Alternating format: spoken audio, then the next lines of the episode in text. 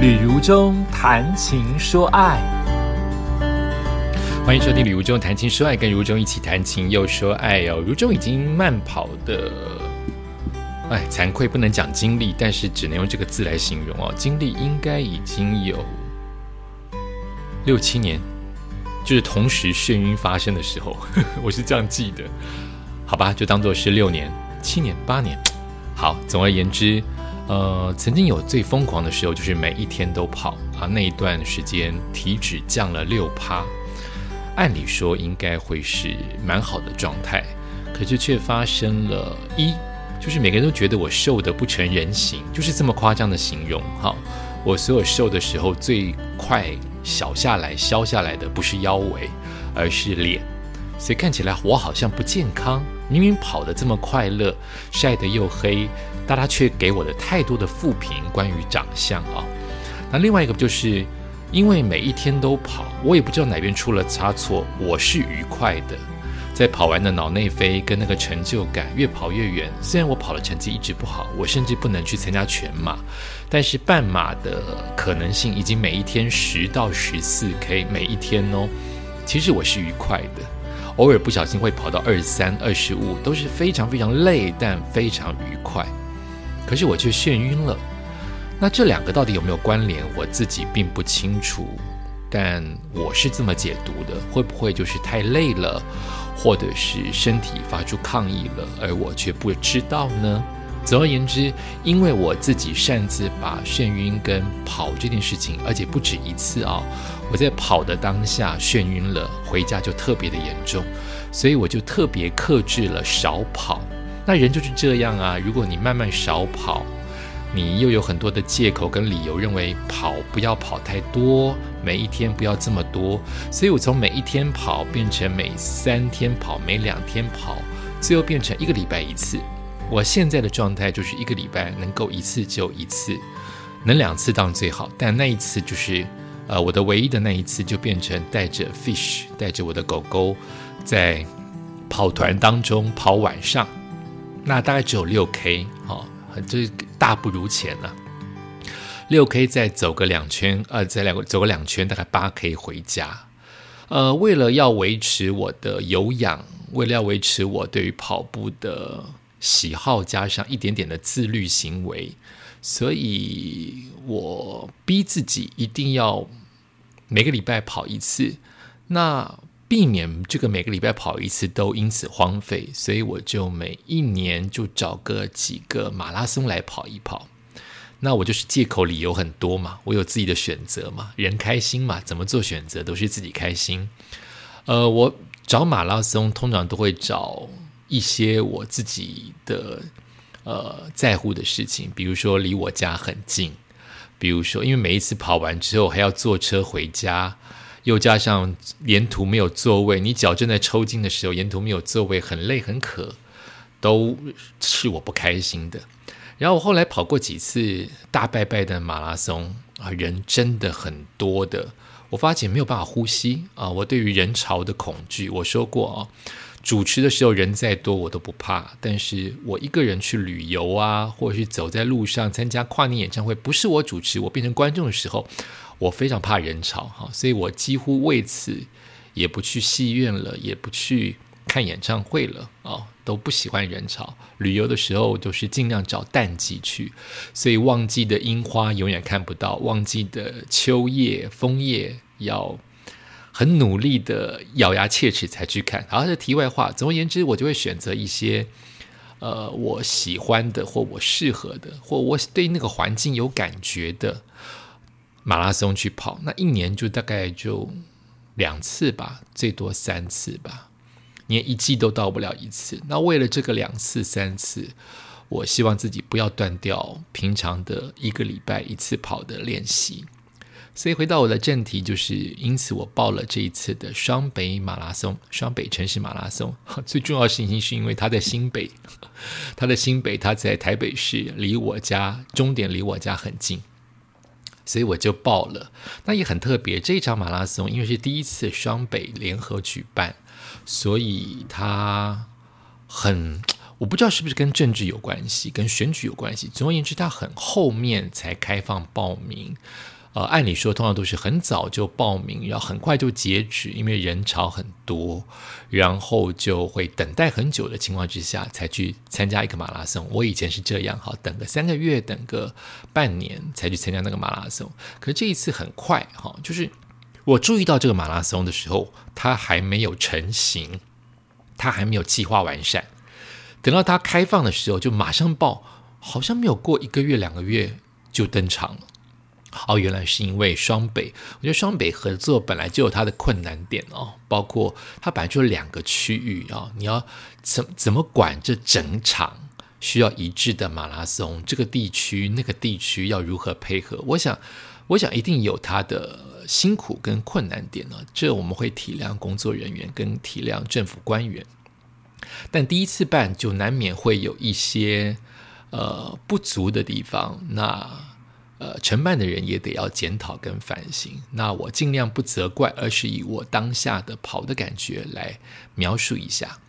呃，我自己跑的时候，因为双北马是我至少有一半在新北地方的马拉松，是我比较熟悉的呃合体的景观。那这个都总会让我觉得，因为平常跑的就是合体，所以这个时候往下跑就没有那么累，以及它有一个目的地方向感，你就会觉得它再怎么操劳，很快就可以到家啊！这样子的心理安慰感会让我比较撑得过去。那我就参加了这次的双北马，没有想到到现场啊，因为是一早。五点半开跑吧，五点是全马，五点半是半马。我一到了现场，好冷哦，哈，因为马拉松总是我要吃一点东西，要上一点厕所，偏偏厕所上不出来，所以我大概两点半到三点就醒了，四点坐计程车小黄，五点前大概四点四十五就到了呃台北市政府广场，你很明显感觉到没有什么人。就是你以前那么早到，人还是很多。可是你这次早到，发现没有什么人。然后连我进场的情况之下都被拍摄下来。我要感谢寻宝网哈，不管大小的赛事，只要看到我，一定会把我剪到影片里去哈。感谢感谢，这会更督促我不要松懈对于慢跑这件事情。然后就碰到了好久不见的旧同事，他带着他的先生，应该是先生带着他。一起来跑步。那因为冷，我就是怕冷的体质。可是因因为长期的有慢跑，再加上我有运动，再加上呃早起遛狗 fish 的时候，我通常都穿的很少，就可以那么一点点克服那个风寒。所以以前我都是最后一刻去寄物，可是这一次我大概。不到五点就起雾了，所以在这边那边动只动了大概嗯四十分钟或三十五分钟是可以忍受的范围，然后就等厕所哦，等好久。呃，北市北市政府那边的场地规划是很不错的，加上人没有那么那么的拥挤，只是在于动线的规划、寄物的规划。没有太早让我们看到机务车跟号码之间的关联，所以很多人排错位置。